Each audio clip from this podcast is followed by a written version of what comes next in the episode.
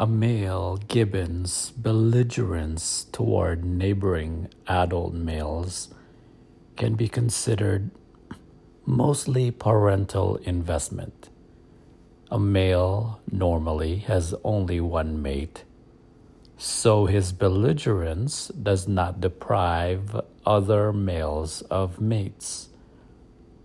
The substantial male parental investment and monogamy quote unquote, apparently are responsible for the lack of male to female differences. The adult female being in various gibbon species 93 to 103 percent the size of the adult male. Schultz, 1969. Talk of why or whether humans pair bond like gibbons strikes me as belonging to the same realm of discourse as talk of why the sea is boiling hot and whether pigs have wings.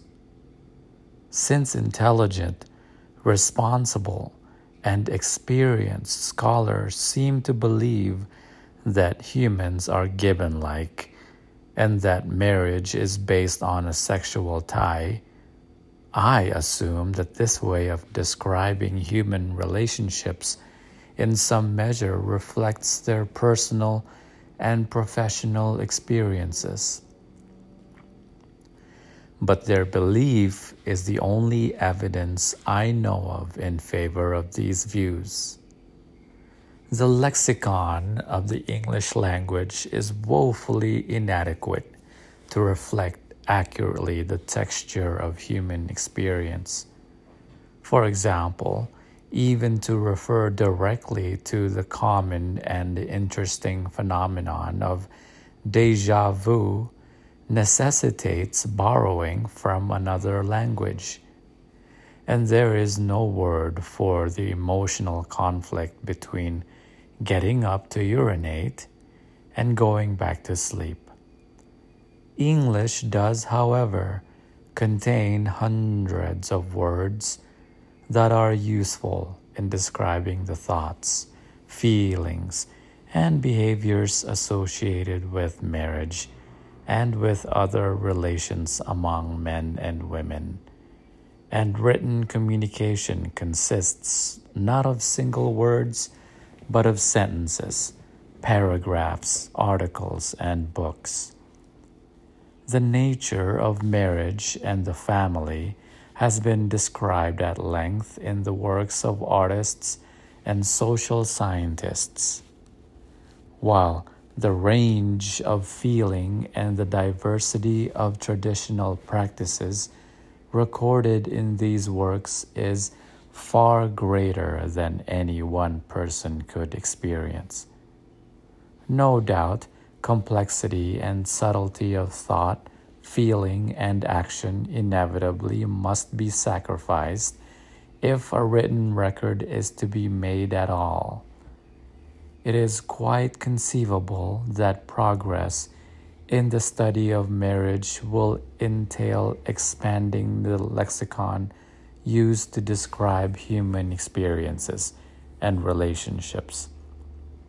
But to shrink the present vocabulary to one phrase, pair bond, and to imagine that in so doing one is being scientific, subsuming humans under principles that account for the data on non human animals is simply to delude oneself. The nature and origin of the human family have always been central concerns of anthropology. Controversies still exist about such matters as the universality of the family, whether it has changed since its inception, the correct definition of family, and so forth. But technical arrangements, rather, technical disagreements among specialists are largely irrelevant to the present discussion of the evolution of human sexuality, and the loss of estrus. What is relevant, however, is the fact that no anthropological specialist maintains that the human family is analogous to the gibbon family, or that marriage is a pair bond cemented by sexual imprinting. To clarify this point, I shall briefly review two recent discussions of marriage and the family that of Stephens 1963, and Go, 1971. Stephens defines the family as a social arrangement based on marriage and the marriage contract, including recognition of the rights and duties of parenthood, common residence for husband, wife, and children and reciprocal economic obligations between husband and wife. Marriage is a socially legitimate sexual union begun with a public, a public announcement and undertaken with some idea of permanence. It is assumed with a more or less explicit marriage contract, which entails reciprocal rights and obligations between spouses and between the spouses and their future children. Unquote. Stephens discusses a number of problems in applying these definitions. The vagueness of some of the terms, the difficulty in assessing whether there is intent to marry permanently in societies with very high divorce rates, the inadequate data provided by many ethnographers, the existence of societies in which the nuclear family is not a distinct economic entity but is embedded in an extended family economic unit. The frequent economic division of families and societies with unilineal kin groups, the fact that wives are often partially or wholly self supporting, the arbitrariness inherent in deciding how far from the mother and children a father can live and still be considered to be in common residence with them, the frequency with which boys do not live with their parents and the attenuated rights of a father over his children in some matrilineal societies. Stephens concludes that the family is universal, or at least almost universal, and that, quote, everywhere or almost everywhere, these three elements nuclear family, extended kinship, and incest taboos run through human societies like a scarlet thread, giving some degree of sameness everywhere to the conditions of mating, child rearing, and social placement. The family unquestionably is universal among living hunter gatherers and almost certainly existed among our ancestors for a very long time. Go, 1971, defines the family, which she believes exists in all societies as, quote, a married couple or other group of adult kinsfolk who cooperate economically and in the upbringing of children, and all or most of whom share a common dwelling. Unquote. Go notes that the family implies four other universals incest taboos, a division of labor based on gender, socially recognized marriage from which springs social fatherhood, and the higher status of men and their quote, authority over the women of their families, although older women may have influence, even some authority over junior men. Unquote. Needless to say, sexual, rather, debates about the relations between sexuality and marriage have a long history. Elwin, 1968, reviews the disagreements on this matter in the early 20th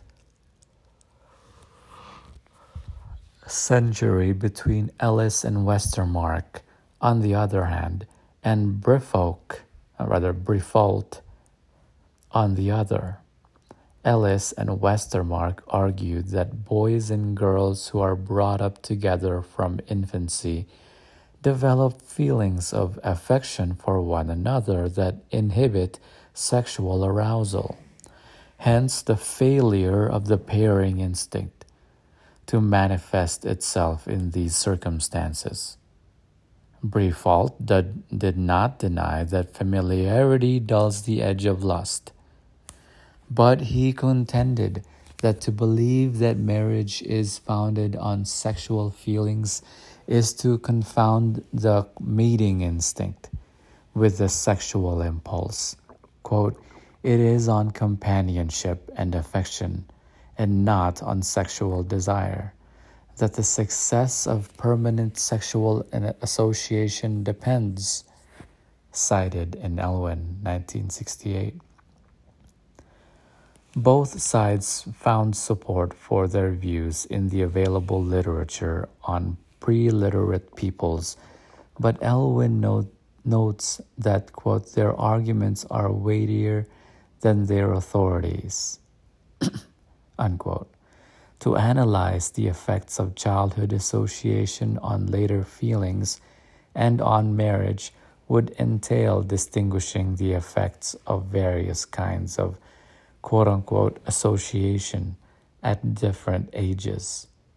Recent evidence from kibbutzes and elsewhere indicates that marriage are unlikely to occur, or if they occur, to succeed between people who have had certain kinds of intense childhood associations, but these data are not necessarily pertinent to the general question of the relationship between sexual sexuality and marriage, nor do they necessarily refute Briffault's position.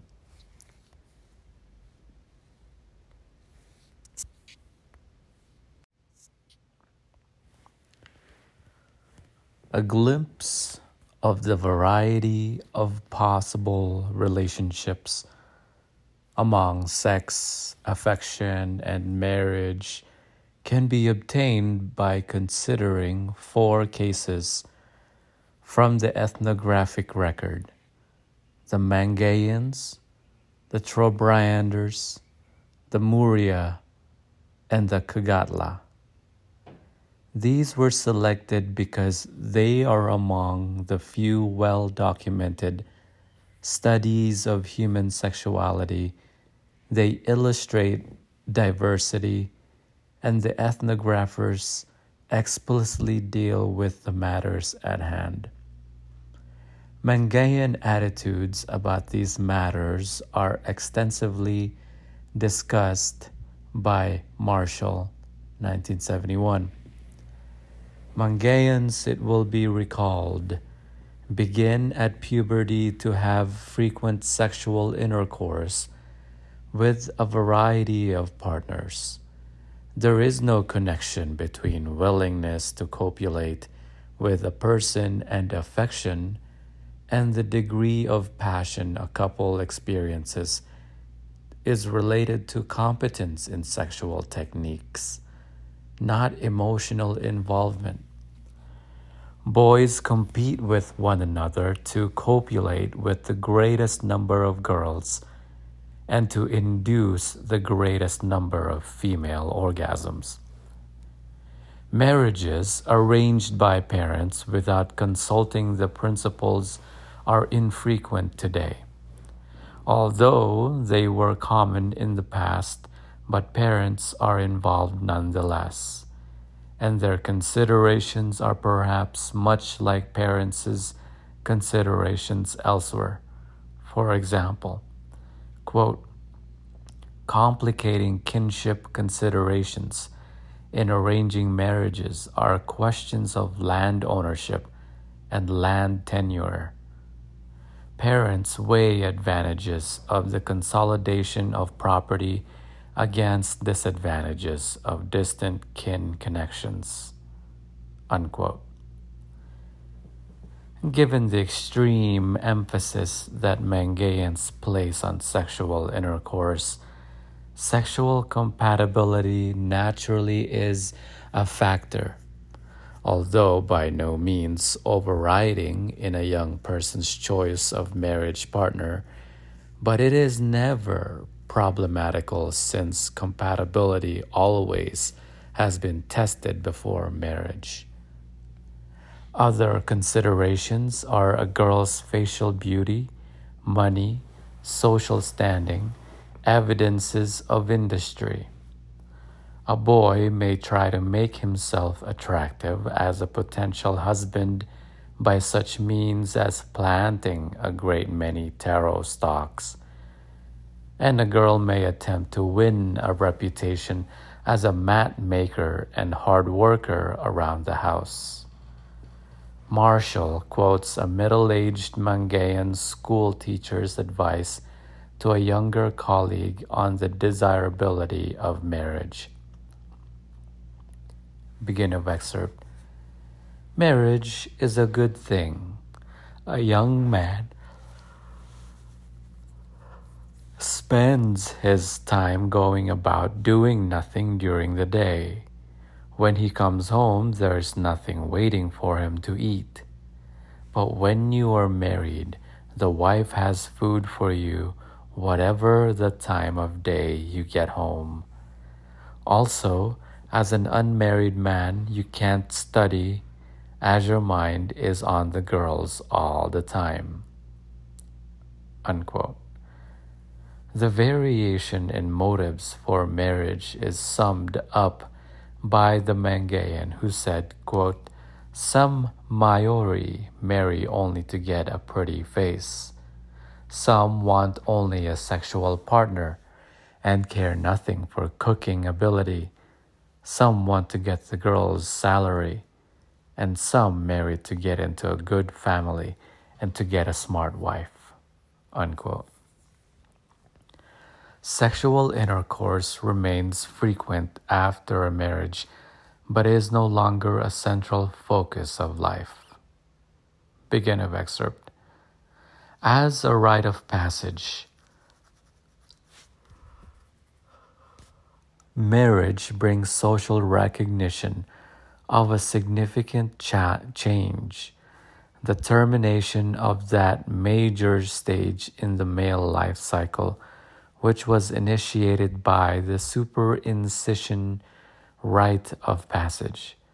That high period is in later years recalled by the reflective phrase, I toku tuau tuau, quote, in my time, unquote, referring back to a time when a man was both strongest for work and strongest for chasing women the one strength is diminished by aging and the loss of physical powers, the latter is cut off by marriage.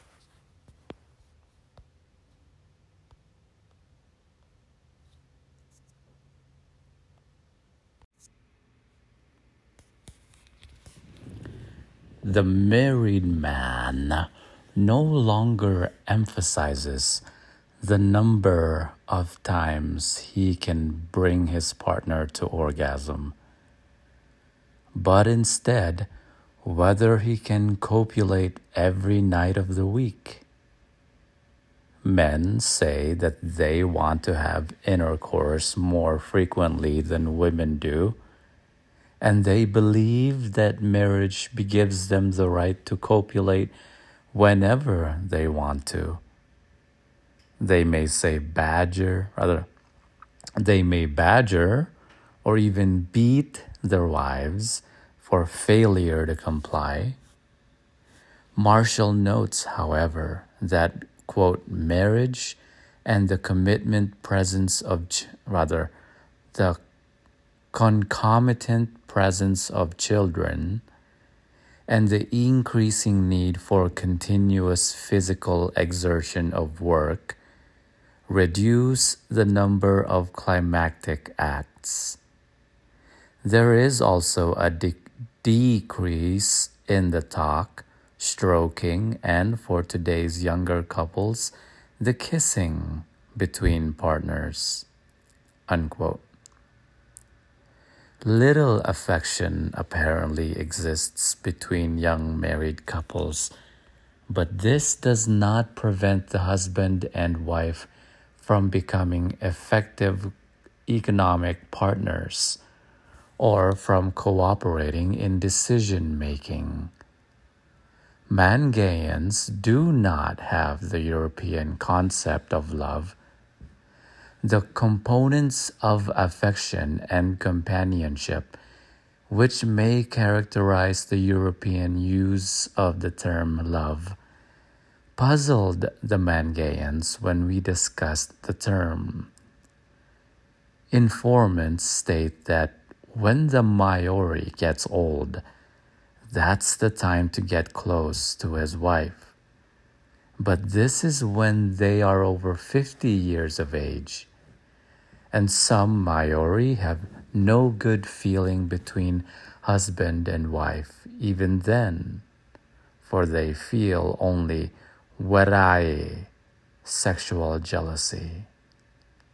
Unquote. Thus, a deep emotional attachment may or may not develop among long married couples when the frequency of intercourse has markedly waned, but sexual jealousy is a prominent marital emotion. In summary, regular sexual activity and sexual compatibility are important to married Mangaians, as they are to unmarried Mangaians. But sex is not associated with affection, and neither sex nor affection is the basis of marriage. Fundamental to Mangaian marriage is economic cooperation between the partners and mutual sexual jealousy. Malinowski, 1929, discusses the relations between sex and marriage in the Trobriand Islands, a coral archipelago in Melanesia. Trobriand boys and girls spend most of their time playing without adult supervision or interference and are unrestricted in sexual activity Girls begin copulating between the ages of 6 and 8, boys between 10 and 12. Malinowski comments that, quote, everyone has a great deal of freedom and many opportunities for sexual experience. Not only need no one live with impulses unsatisfied, but there is also a wide range of choice and opportunity. Unquote. As boys and girls grow older, sexual liaisons tend to become more intense and to last longer. Personal preferences, quote, may be based on true sexual passion or else on an affinity of characters, unquote. Sooner or later, the man decides to stabilize one of his liaisons by marriage. Malinowski notes that although they already possess each other sexually, individuals spontaneously desire marriage. And he also notes that there is a customary pressure toward marriage but why, asks Malinowski, in a society where marriage adds nothing to sexual freedom and indeed takes a great deal away from it, where two lovers can possess each other as long as they like without legal obligation, do they still wish to be bound in marriage? Unquote. The motives of the man and the woman differ. A man does not have full status in social life until he is married. He has no household of his own, and he is debarred from many privileges. Hence, except for the physically and mentally handicapped, all mature Trobrianders marry. Second, the wife's family provides her husband with a dowry and a yearly tribute in staple food. If a man is of high rank, he requires this tribute to finance ceremonial ex- enterprises and festivities. Quote, Thus, a man, especially if he be of rank and importance, is compelled to marry, for apart from the fact that his economic position is strengthened by the income received from his wife's family, he obtains full social status only by entering the group of Tovaivai married men. Third, a man gains the services of a wife and the satisfactions of having his own children, although in the Trobriand Islands, biological paternity is not acknowledged and his wife's children will not continue his line. Fourth, the Trobriand man is personally de- devoted to his future wife, which prompts him to, quote, make certain of, of her by means of a permanent tie, which shall be binding under the tribal law, unquote. Even by early adolescence, the boy has developed, quote, a desire to retain the fidelity and exclusive affection of the loved one, at least for a time, unquote. Although he, quote, does not feel obliged to reciprocate this fidelity, unquote. Trobriand males are extremely sexually jealous of their mates a man may kill his wife for adultery, but more commonly he thrashes her or sulks. Marriage provides a public support for the men.